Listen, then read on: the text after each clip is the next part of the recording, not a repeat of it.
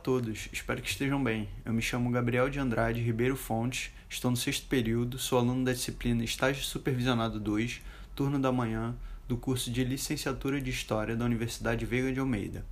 Hoje vou trabalhar com a disciplina eletiva Descobertas e Transformações do Mundo Contemporâneo. Pretendo trabalhar a habilidade EM13 CHS 204. Essa disciplina tem como objetivos analisar o processo de formação da cultura americana identificar e analisar as relações entre sujeitos, grupos, classes sociais e sociedades com culturas distintas diante das transformações do mundo.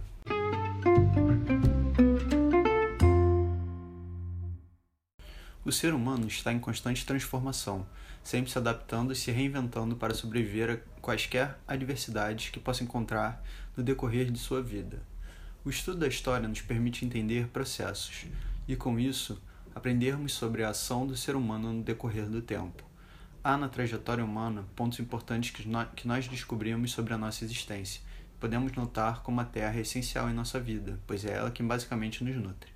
A relação do ser humano com a Terra não se atém somente por questões fisiológicas, mas também por outras questões como as étnico-culturais. No decorrer do tempo, grandes conflitos foram travados por conta de culturas diferentes, mas no geral pelo mesmo motivo, a posse da terra. A terra acaba se tornando sinônimo de poder. Todos disputam a terra porque é ela quem permite a vida. Ao olharmos para o nosso tempo, a terra ainda continua com essa importância na sociedade, e podemos entender isso melhor olhando para o século passado, onde muito do que acontece hoje são desdobramentos direto desse período. Logo nas primeiras décadas, nos deparamos com uma guerra mundial onde além da disputa de território, se havia disputa pela influência sobre esse território. A posse da terra foi vital para o conflito. Com o advento do imperialismo, que é um conceito sobre a expansão territorial e cultural de uma nação sobre a outra, fica bastante evidente quando temos diversas nações, entre elas é, Estados Unidos, Inglaterra, é, Alemanha, França, é, Itália, que se lançam sobre o globo de forma independente para a expansão de uma cultura própria sobre qualquer outra cultura subjugada inferior. Essa ação acarretou em guerras mundiais, a bipolarização do mundo e o desenrolar disso tudo é o que nós vivemos hoje. Durante o século XX, o ser humano fez uma descoberta que mudaria a forma como as nações se relacionariam: a bomba atômica. No início do século, percebemos com as guerras mundiais que se um país não estava contente com a sua situação, ele poderia se mobilizar e subjugar quem quer que fosse para exercer suas ideias, por mais perversas que elas fossem. Porém, depois de 1945, com o lançamento de duas bombas, o rumo deste conflito seria um pouco diferente.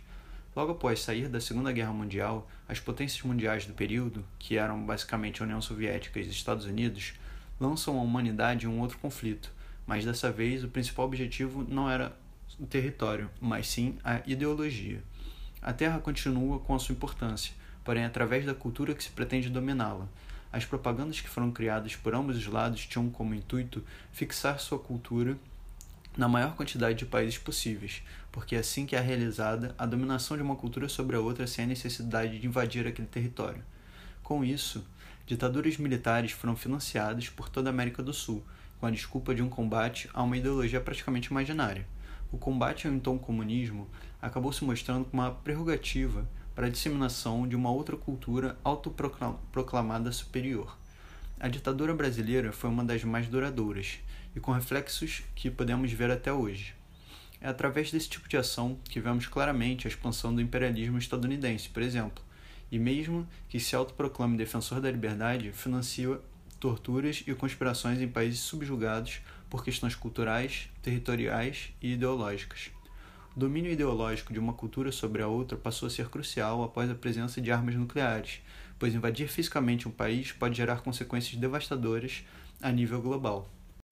Temos exemplos claros disso hoje, e um deles é a da reivindicação de povos originários, por exemplo, que estão perdendo suas terras para entidades travestidas de entidades públicas, mas que servem ao capital privado, e na maioria das vezes estrangeiro. É possível ver então que a estrutura de influência e dominação presentes no século XX se estendem e se reinventam durante o século XXI, e para que possamos compreendê-los, precisamos entender seus processos. Então é isso, vamos chegando ao fim desse podcast E como bibliografia, eu me baseei no livro Era dos Extremos, de Eric Hobsbawm, e Diálogos em Ciências Humanas, Mundo em Movimento, de Cláudio Vicentino. E eu gostaria de indicar também um vídeo, é, mais precisamente um episódio do Greg News, intitulado Salles. Tem no YouTube e em outras plataformas de streaming. E eu acho que ajuda a ilustrar bem essa questão contemporânea. Bom, eu fico por aqui e até a próxima.